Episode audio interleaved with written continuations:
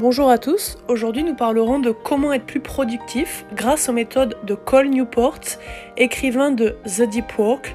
Pour lui, nous sommes dans un monde où les distractions sont infinies et il faut apprendre de nouvelles méthodes de travail pour être plus efficace.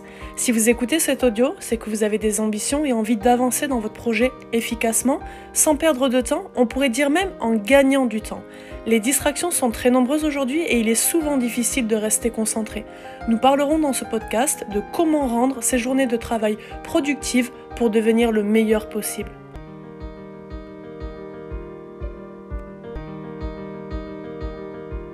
Depuis toujours, je suis convaincue que chacun d'entre nous a un potentiel en lui et qu'en sachant comment faire, il pourrait enfin s'exprimer.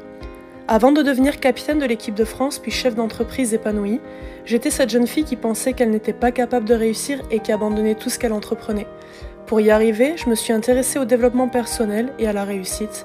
Mon projet, c'est de partager avec vous ce qui m'a aidé et tout ce que je continuerai d'apprendre afin que nous puissions ensemble nous diriger vers nos rêves, vers la vie qui nous fasse vibrer. Je suis Marina Jaligné et bienvenue dans la Team Révolution.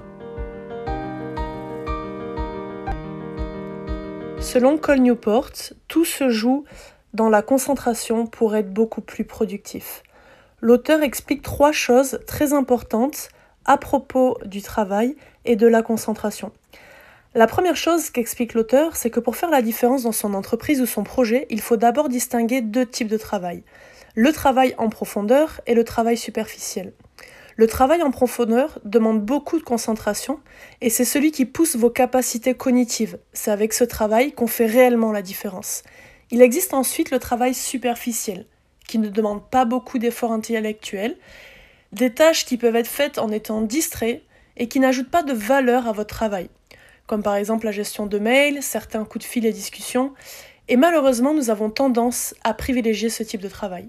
Le travail en profondeur est devenu rare et c'est devenu mal vu de ne pas répondre de façon instantanée à un email par exemple ou bien de ne pas répondre à un appel.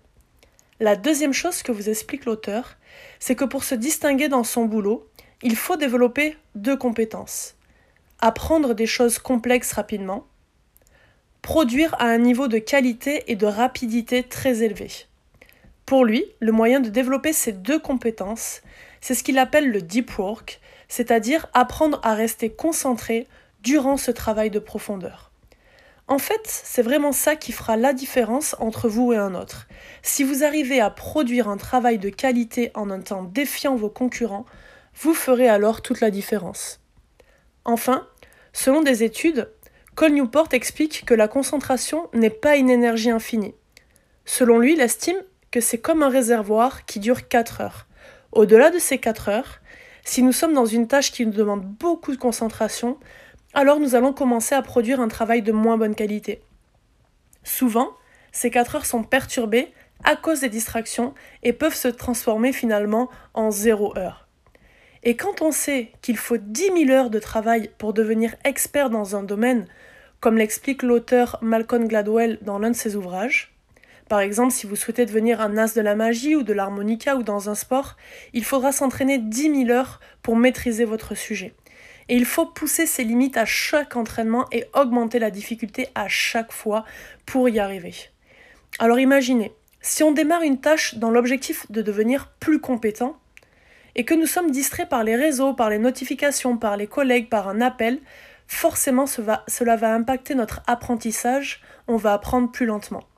Surtout lorsque nous savons que nous avons une jauge limitée d'une durée de 4 heures en ce qui concerne notre concentration, alors à chaque fois que vous dérogez votre attention sur autre chose, la jauge est alors entamée. Il faut donc réussir à se concentrer un maximum de temps. Savez-vous qu'à chaque fois que vous poussez votre apprentissage de façon concentrée, la traduction physique dans votre cerveau va se traduire par la création d'un tissu graisseux, la myéline, qui va envelopper vos neurones pour figer et envelopper les circuits créés par l'apprentissage de votre nouvelle aptitude. Ce qui fait que la fois suivante, cela vous demandera moins d'efforts pour apprendre et avancer dans cette aptitude. Alors, pour être efficace, il faut respecter la loi de la productivité, c'est-à-dire la qualité du travail produit, en fait, c'est le temps passé sur votre travail fois le temps de concentration. Parce qu'une fois que vous avez perdu cette attention en faisant autre chose, il faut à peu près 5 à 10 minutes pour se concentrer de nouveau sur ce que vous étiez en train de faire. Si on cumule ça sur une journée, la perte de temps et d'énergie est alors énorme. Nous allons voir quelques méthodes pour être plus efficace et plus productif en tenant compte de tout ça. Les choses qui vous, qui vous feront vraiment avancer dans la vie et dans vos projets sont celles qui vous demandent le plus de concentration et de réflexion. L'écrivain du livre Deep Work, écrit par Cole Newport, explique comment se concentrer. Donc pour cela, il faut faire plusieurs choses. La première, c'est rester concentré sur une tâche précise.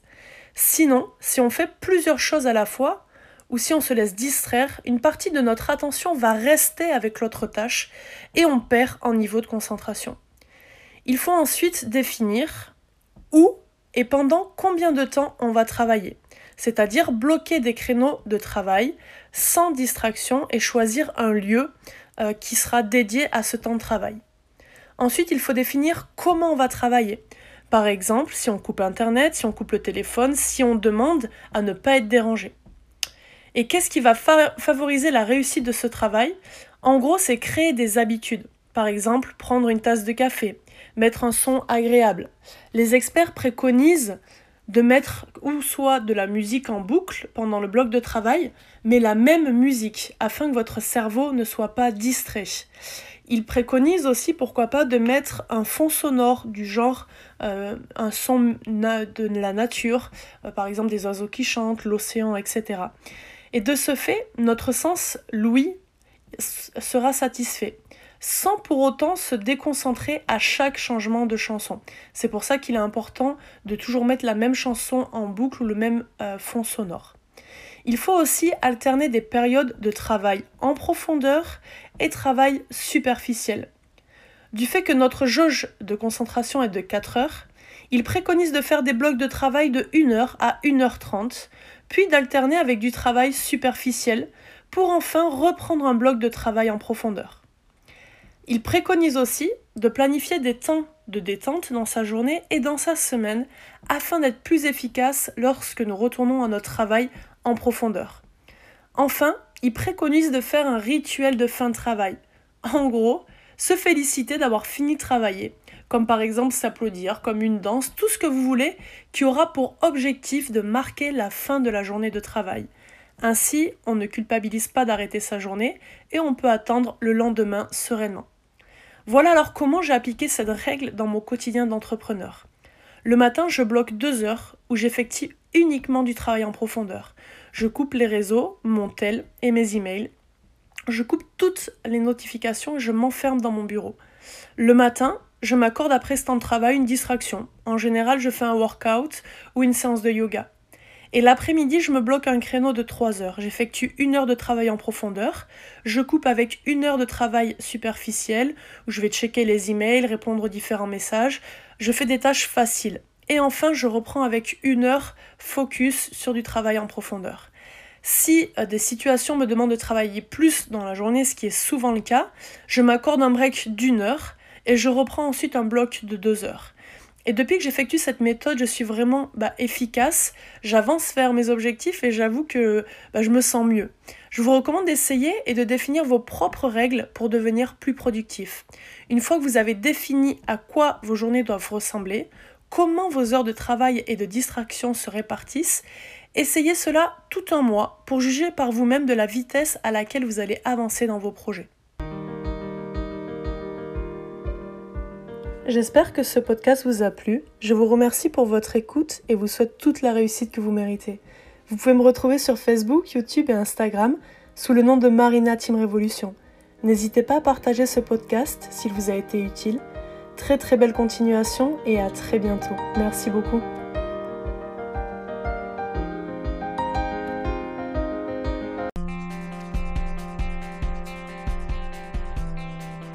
Bonjour à tous et bienvenue dans l'épisode 1 de la série Improve. Le temps, plus précisément la façon dont nous utilisons notre temps, est un élément déterminant de la réussite et d'une vie heureuse.